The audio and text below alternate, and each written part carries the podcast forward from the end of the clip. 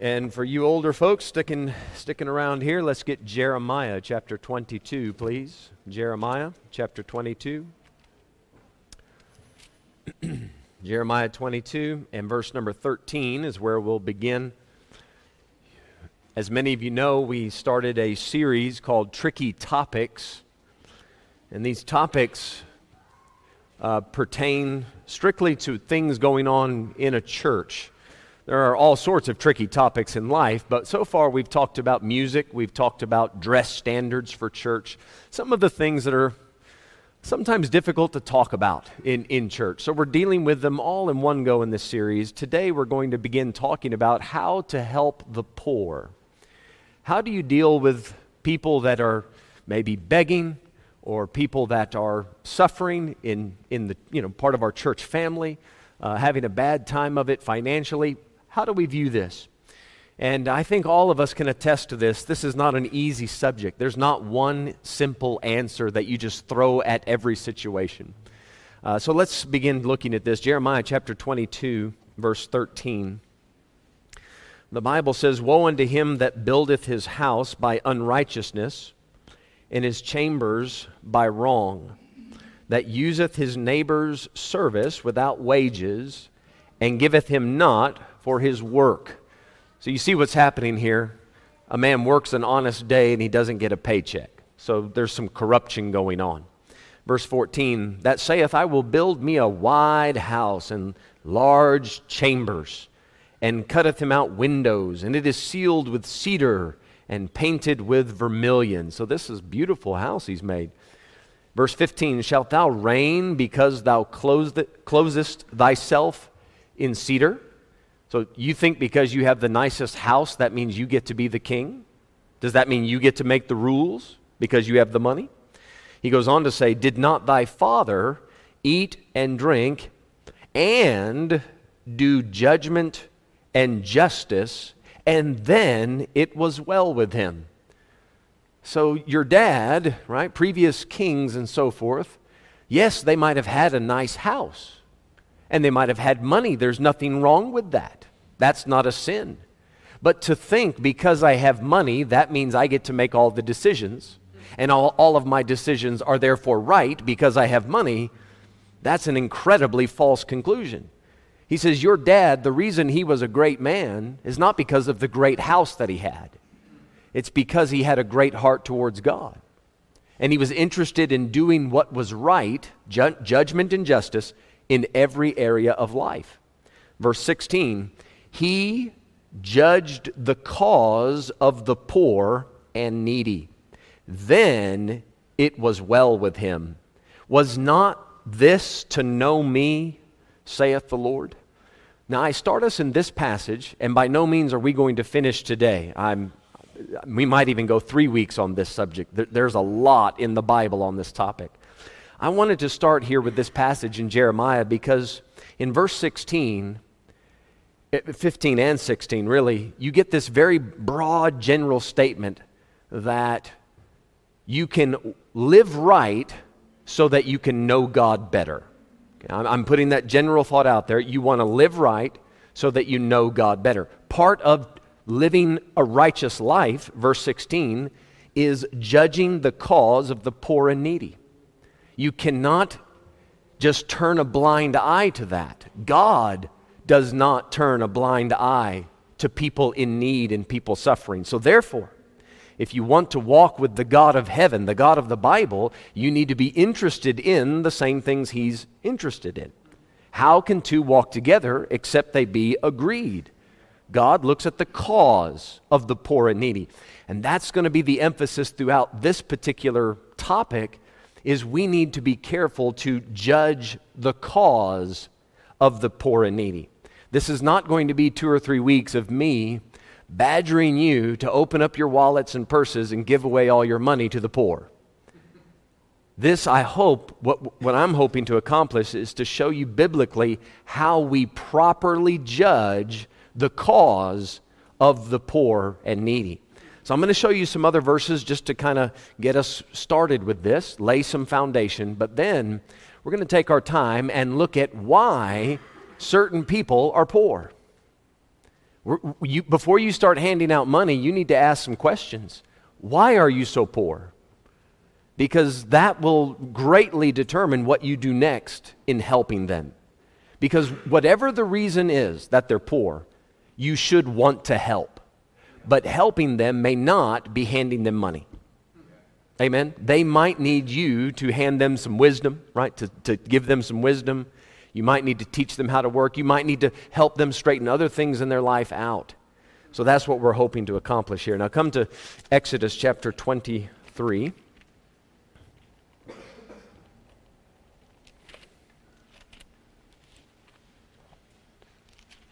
Exodus chapter 23, and we'll begin, let's in verse 3. Let's look there.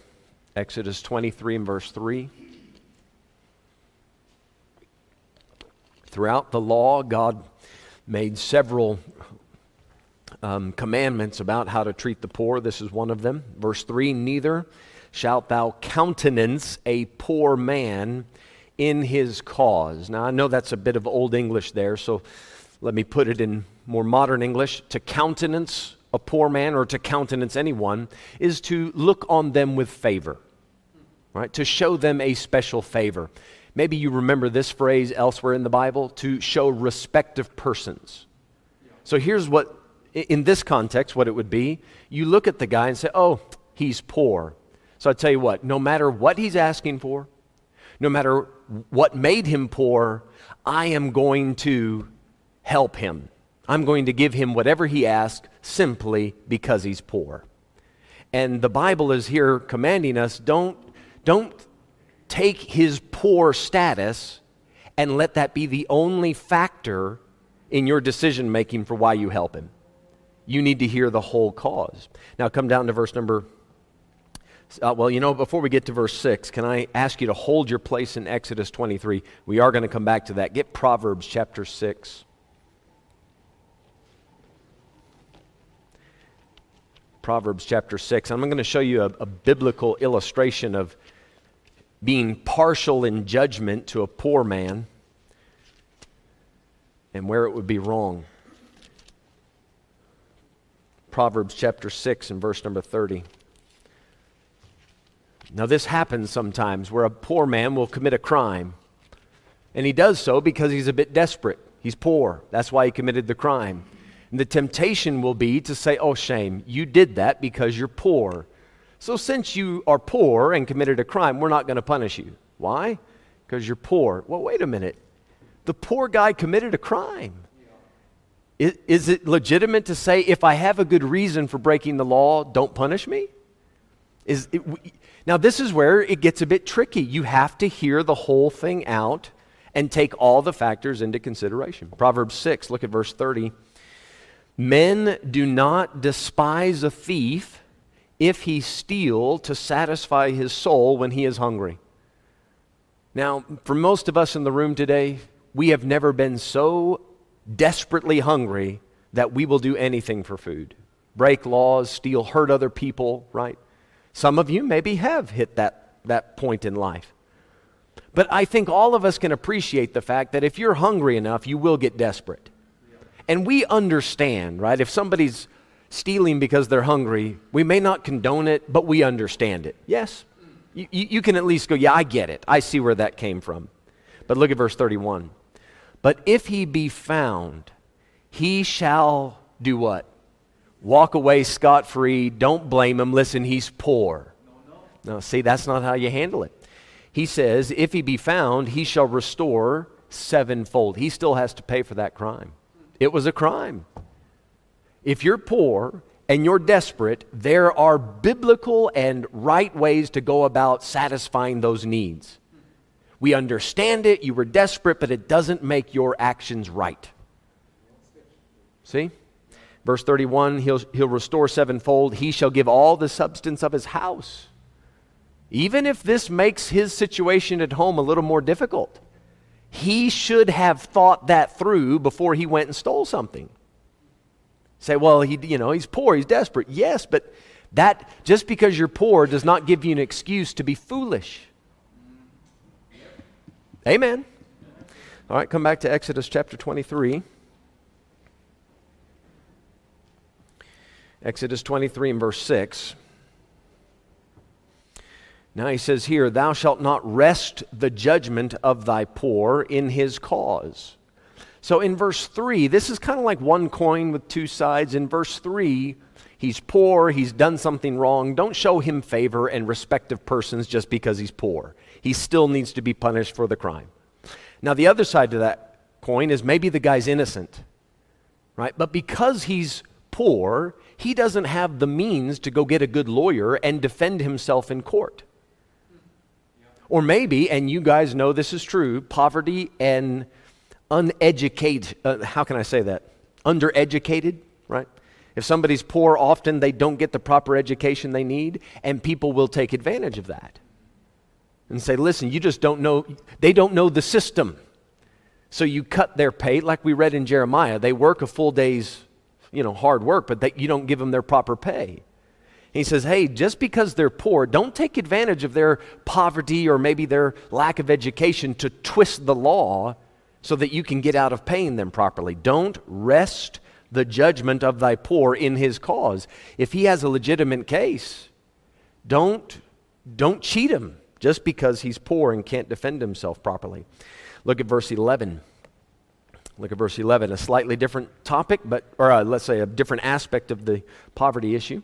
Verse 11, but the seventh year thou shalt let it rest and lie still, talking about the land, that the poor of thy people may eat and what they leave the beast of the field shall eat. In like manner, thou shalt deal with thy vineyard and with thy olive yard. So, whether it's your field, your vineyards, your olive yards, he's saying, guys, make room in your budget to help the poor. I'm showing you that verse. This is, again, a very overarching general principle, but God takes care he, in, in the law to say, make sure that you are watching out for those that are less fortunate. Okay? Now, let's turn to the New Testament side of this, come to Acts chapter 4, because what we want to focus on is how do we as a church approach this tricky topic. I'm showing you the heart of God in this. You don't show them special favor just because they're poor, right? To bypass wrongdoing. You don't cheat them because they're poor. You make provision for them. Make a plan to help them, right? That's what God did. He made a plan to help them. Did you notice what we just read in Exodus 23? He says, On the seventh year, don't work the field. Let the poor come in and just grab what they can out of the field, right? They're not stealing. They're just going to grab what they can with their hands and put, you know, just walk off with something to eat that day. He says, And whatever is left, if anything's left, then let the animals eat. Did you notice that? Do you know how often our dogs eat better than a lot of people in this town? It's just something to think about, right? We make room in our budget to feed our animals, and I'm not telling you not to. But should we then not at least consider the cause of the poor and say maybe we can make room in the budget for them as well? All right, so Acts chapter 4, verse 34. The church needs to be aware of these, these needs. Acts 4, verse 34 Neither was there any among them, that's the church, that lacked for as many as were possessors of lands or houses sold them, and brought the prices of the things that were sold, and laid them down at the apostles' feet, and distribution was made unto every man according as he had need. What were the rules for distribution? It was at the apostles, the church leadership, they had to make some judgment calls, they had to use some discretion. Jesus did not hand the apostles a list of rules and say, you know, these poor, these, these poverty situations, this is how you handle them all. They had to pray their way through, they had to listen to each cause and do the best they, they could to make provision. Let, let's be careful we make a distinction here. In Exodus, God is giving laws to a nation. That, that was the government for Israel. Every government should have a plan for taking care of underprivileged people. That, that is part of a government's responsibility. Now, we are talking about a church. We are not a humanitarian aid organization. We're not.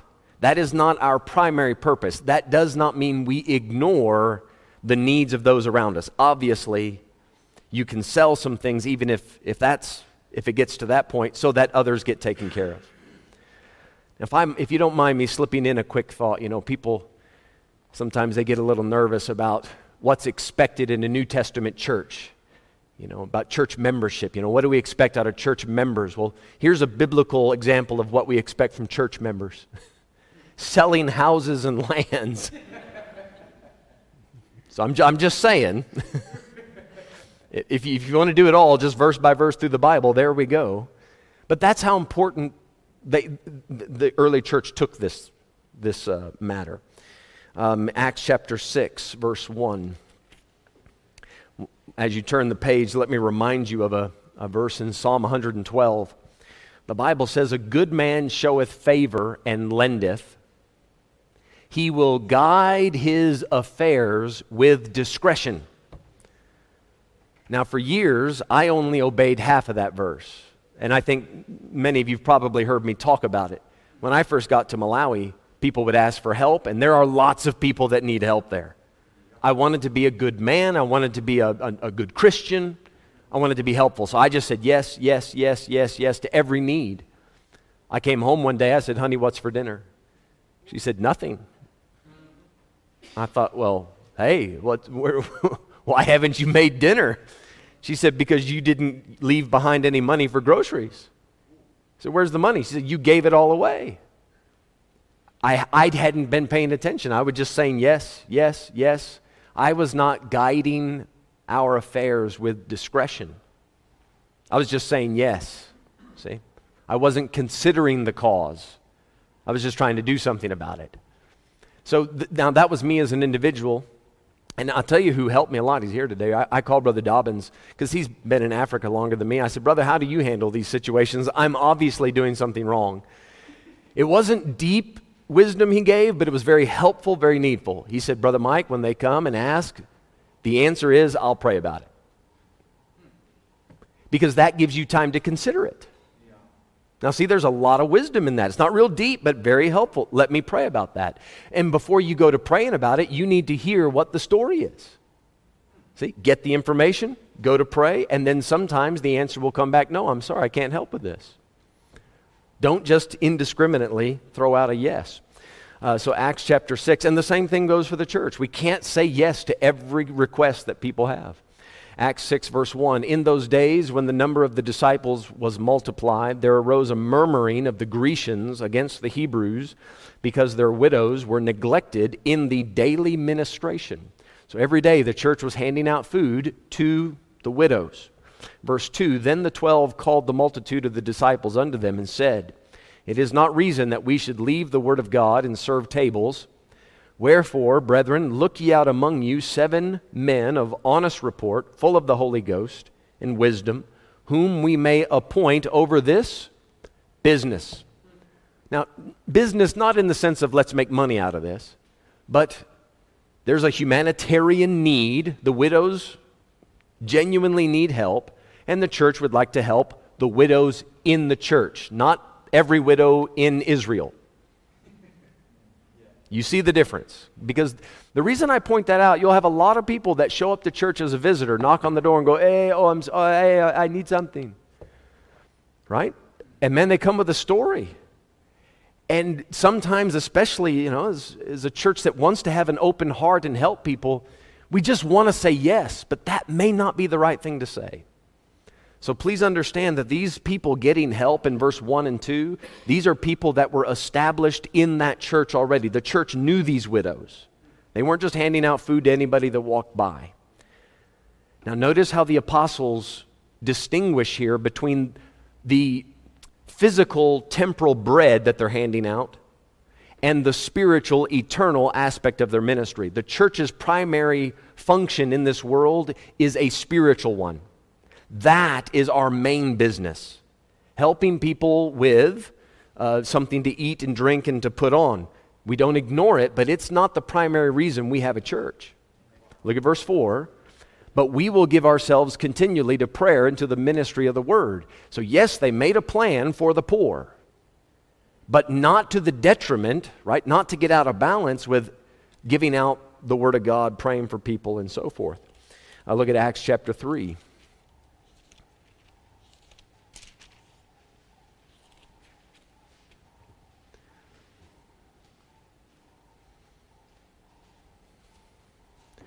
Acts chapter 3 and verse number 3. All right, so Peter and John are going to the temple to pray. There's a, a beggar sitting at the gate. In verse 3, who seeing Peter and John about to go into the temple asked an alms. Alms is like an offering for the poor. Verse 4, and Peter, fastening his eyes upon him uh, with John, said, Look on us. And he gave heed unto them, expecting to receive something of them.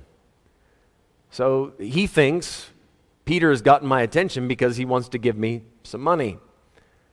Guys, a lot of times when a poor person comes and says, Please help, you want to give them the gospel. Just be aware of this. We, we can't be so naive to think this person is listening intently because they want to hear the gospel. They are going to fasten their eyes on us and they're going to give heed to what we're saying because if I give them enough time to say whatever they want to say, I'll get the money I need and then I can go. That's why you have to use some discretion. You have to you can't just jump to a quick answer of yes. You got to know that they, they might be playing you. Isn't that a reality? Aren't we allowed to tell the truth about that? after we've been burned a few dozen, maybe a hundred times on that situation, we, we, you'd think we'd learn. We don't want to grow hard hearted to where we just walk by the guy begging and go, ah, we don't care. Because the last 10 beggars that asked something lied to me, so that means you're lying. You can't do that. that that's, you don't want to let your heart get hard like that. But just be aware that they, they might be listening because they're waiting to get something. Now, verse 6 Then Peter said, He's a good preacher, Silver and gold have I none. Amen.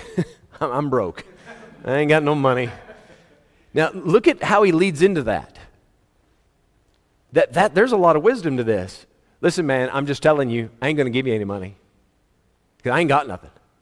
Now, if he continues to listen, you might actually have something.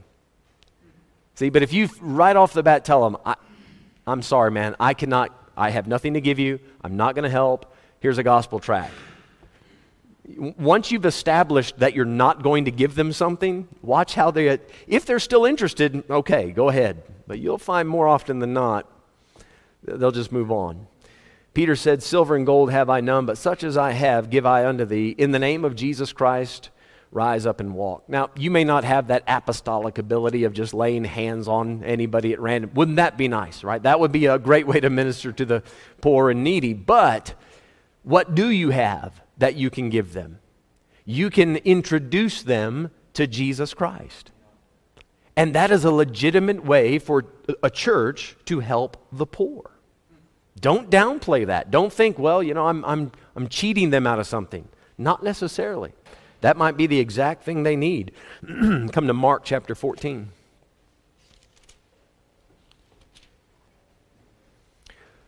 I think you'll have a good illustration of it here.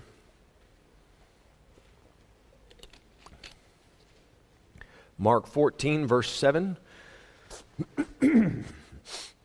Mark 14, 7. You might remember Jesus is at this, uh, in, in Simon the leper's house and a woman has come in and broken the box and anointed Jesus for his burial. She's wrought a good work on me. Verse 7 For ye have the poor with you always, and whensoever ye will, you will, you may do them good. But me ye have not always. Jesus himself makes a distinction between doing, so, doing something with your money for him compared to doing it for the poor. Do you see the difference? Now, remember Matthew chapter 25? Jesus said, If you've done it unto one of the least of these, my brethren, you've done it unto me. Is there a connection? Sure, you can help the poor for the sake of Christ. There, there is a connection there. But we have to make a distinction between being that humanitarian aid group where all we're doing is handing out clothes and food. We must put something with the gospel into that. Otherwise, we're not functioning as a church. We're just a relief organization. Proverbs chapter 28, you don't have to find it. Let me just give you the verse. In verse 27, it says, He that giveth unto the poor shall not lack, but he that hideth his eyes shall have many a curse. Let me read it again. He that giveth unto the poor shall not lack, but he that hideth his eyes shall have many a curse. You cannot ignore the fact that people are hurting and need help. You just can't. You got to, I say we because we're talking about a church this morning. We have to do something. All right, so let me shift a little bit here. You can get Matthew chapter 11. Let me give you an illustration to set this up. Um, let's see. Ostler, we don't have Toomey with us, but uh, how many of you are pretty good at working on cars? Fairly decent? Absolutely. Okay, well, Bortman's here. He knows. Anybody else? And the rest of you are like me. Tony Marion, I saw your hand go up. Okay, we got a little mechanic up here. That's good. I, I don't think you have to be that good at cars to know this part. You'll get this illustration. But let's say you go to, you take your car to the mechanic. and You say, Sir, you know, I've been driving my car. Something smells weird. I, this, it's a strange burning smell every time I turn the key. You know, I've, I've popped the, we call it a hood. What do you call it? A bonnet? That just sounds so feminine, the bonnet. I, I popped the bonnet the pretty little bonnet. Anyway, I, I, I, lifted the bonnet and I checked, and, and, when I do, I see, I see some smoke coming up and just smells burnt. I, something's just wrong. Can you please check it out? So the mechanic checks it out. And you know how the mechanics do, they have you go wait somewhere else. Rarely do they let you watch what's actually happening there. So the mechanic checks it out. And he comes back, he says, Ah, sorry, sorry, sorry. You need a new engine. Brand new engine. Now, what he found is you never checked the oil. And the oil had, you know, little by little leaked out, and you were running on just nothing, no oil. The pistons going up and down, just creating friction, and that's where the heat and the burning smell was coming from. Rather than explain that to you, he just says, Yeah, you need a new engine. Do you need a new engine? Yes, actually. You destroyed the other one. That was completely on you. You should have checked. It's your responsibility as the owner of that vehicle to maintenance that vehicle. I think that's an amen moment, right? Maybe we should park on that for a little while, but that's your responsibility if it's your car. So let's say that the mechanic says, You need a new engine. He says, Okay, fine. And then the mechanic says, Tell you what, just to be nice, I'm going to put a brand new engine in it for you for free. I just want to help you out because shame. You, you, you just look like you're going through a rough time. Brand new engine, boom. But never tell him about the oil. Never tell him why you ruined the other one and then send him away. You know what's probably going to happen? In due time, that same guy will be back at the shop going, Yeah, you know what? I lift the, I lift the bonnet and I smell the same smell I, I had back last year, you know, or you know, three years ago. It's the same thing. Can you help me again? And that mechanic well intentioned, trying to help, is going to continually waste money on more and more engines. Whereas if the mechanic would say, dude, put some oil in, check the oil, that would solve the issue. If you educate the man on how to take care of the engine, you save yourself and him a lot of trouble. Doesn't that make sense? Right? That's not a deep illustration. So, what I want to say when we're dealing with the poor is the, the poor man comes and says, Yo, my life is a wreck. I'm struggling. This and that has gone wrong. You don't want to just take a look at it and go, Oh, shame. It does look like you're going through a rough time. Here, here's, a, here's a bag full of cash. This ought to get you going. This will get you down the road for another year or two. You know what's going to happen? A year or two later, he's going to be right back going, Yeah, it's all gone again. I don't know what's going on. I, you need to examine and then explain everything leaked out of your bank account because, and then give him the ABCs of it so that he can legitimately get back on his feet. So, Matthew chapter 11, and verse number 5. Matthew 11 and verse 5. Uh, let, us begin at verse 4. Forgive me. John the Baptist is in prison. He's starting to have a couple of doubts uh, whether or not Jesus is the Messiah. Now, without getting into the entire context, let me just tell you that he sends a couple of his disciples to go and ask Jesus, Are you indeed the Messiah? Jesus answered, verse 4, and said unto them, Go and show John again those things which ye do hear and see. The blind, what, what do blind people need? Sight, right? So the blind receive their what? Sight. And the lame, they're not able to walk. So guess what the lame get? The lame walk. Lepers, what's wrong? They're unclean. Isn't that what they had to call out? Unclean, unclean. Look at the next thing. And the lepers are cleansed. What does a deaf person need?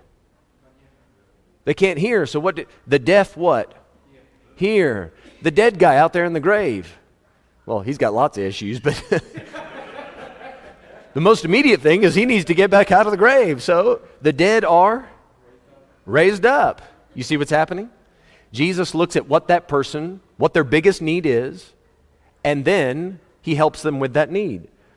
And the poor have money given unto them. Is that what it says? It's not what it says. It says the poor have the gospel preached to them. Isn't that interesting? You know what that poor guy, it could be this, right? Now I'm going to make an umbrella statement, and for the next rest of this class and probably next week and the week after, maybe we'll flesh this out even more. The reason that guy is poor probably has to do with some holes in his character. There's something wrong in his life, something he's doing that's wrong. Not always, but a lot of times he's poor because he made some bad moves. And if he would just get to know God properly, which you do that through the gospel, if he would get things right with God, that would straighten out how he is mishandling his money. I'm not saying it would make him rich. This is not a prosperity gospel kind of thing, not at all. But that would fix the whole putting oil in the engine. And then he can maintenance the rest of his life like that. All right, so let's begin looking here. Let's begin looking. Uh, Luke chapter 15. I'll show you just a couple of them. you know, there was a time when um, some blind guys were, they heard that Jesus was passing by, and they cry out, Thou son of David, have mercy on us. You guys remember that story? Thou son of David, you know, they said, Shut up, shut up, don't bother the Messiah. They cried out louder, Son of David, have mercy on us. Jesus stops and he, he asks the strangest question to them. He, he looks at these blind guys and says, What wilt thou that I should do unto thee? what exactly do you want? Well, I mean, um, uh, I'm. Hello? I mean, I'm, I'm blind. Isn't it obvious what I need? You know, for some folks, it's not obvious what they need. Amen. It's not obvious what they need. They have it in their mind, I need this, when no, no, no, actually, money is not what you need you might need a good smack behind the head. Say, man, Boetie, this is your fault. You need to learn from your mistakes before we just set you up with a bag of cash. So, Luke chapter 15, let's, let's look at why some people are poor. We're, we're just going to scratch the surface here, but Luke 15, verse, I, I, I think you know the parable, the prodigal son, the Verlorenen. Verse 13 Not many days after, the younger son gathered all together. Now, that's all the father's inheritance. And took his journey into a far country, and there wasted his substance with riotous living. So here's what I want you to do, right? You got somebody coming to you and say, How, you know, uh, please help me. You need to stop and listen. What wilt thou that I should do unto thee? Well, I want money. Well, what happened to your money? Start asking a few questions. Get to know them. At least do them. The, at least give them the the uh, opportunity of telling their story. And if you hear a story like this, in each case, you're going to see how to properly handle it. So this guy wasted his substance with riotous living. That's the party life. He went out every night, drinking, dancing, you know, bar, all of that, women, and off, off the money goes. Verse number 15, or forgive me, 14.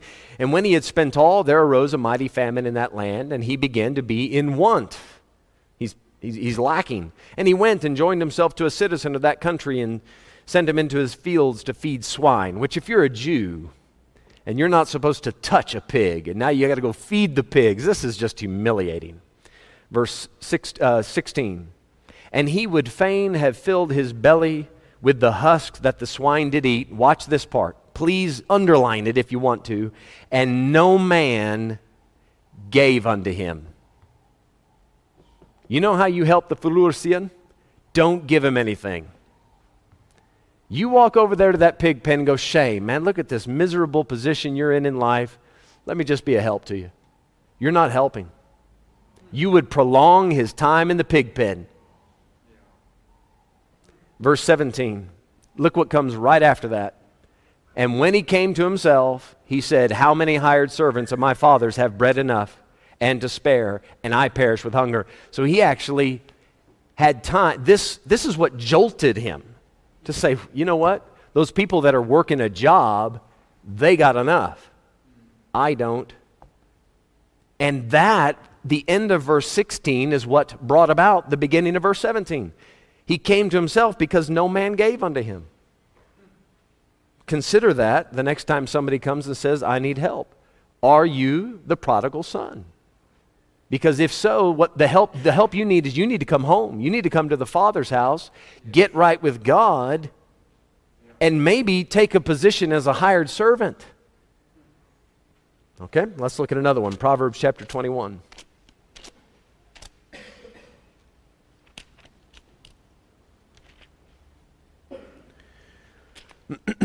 Proverbs 21. This will be our last one for the morning. Proverbs 21.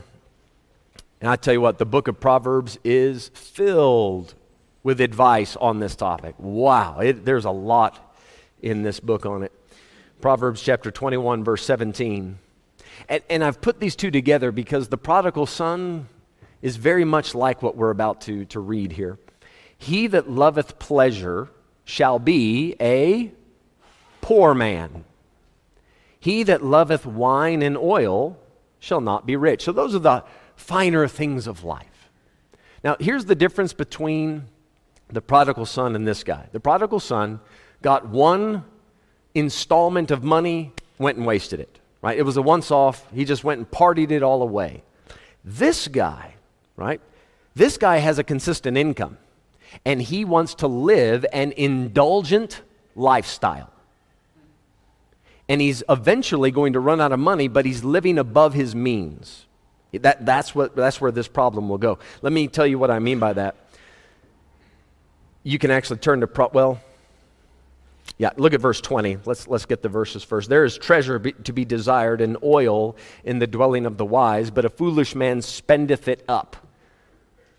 So he's just going to live beyond his budget. Look at chapter 23 chapter 23, verse 20.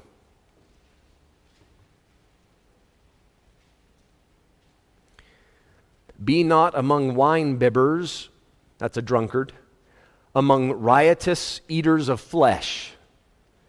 Whew, I've met a few South Africans that fall into that, eh? Amen, amen. You need to say amen right there. Some of you need to come to the altar right now. riot, a riotous eater of flesh. This is Komonsbraai in the Bible.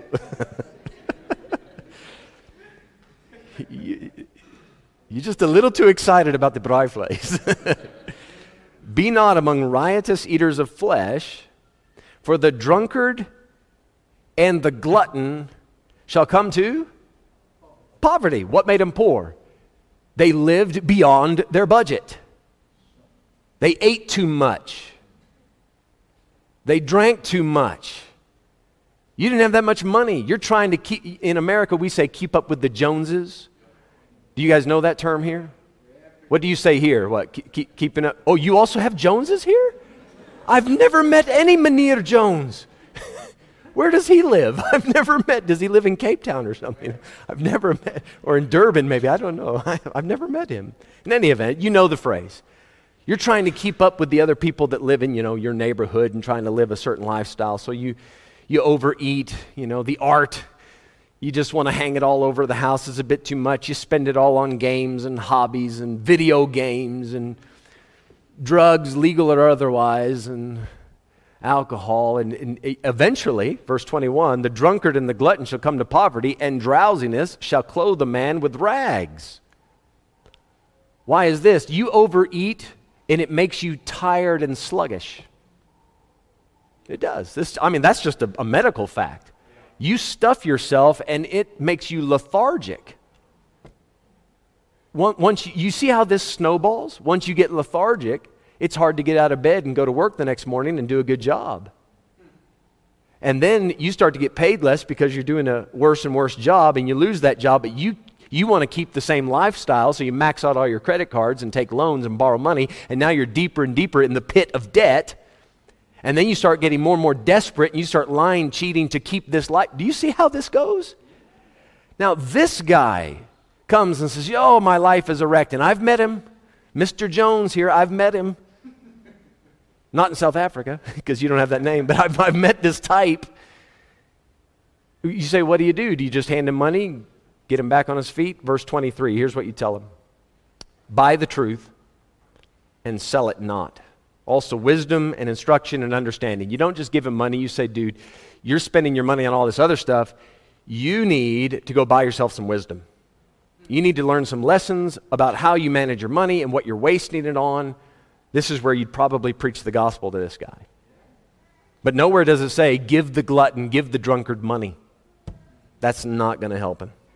All right, next week we're going to pick it up again. We'll, we'll start off by talking about poor planning, poor financial planning, and how we are expected to handle that. So let's all stand if you would.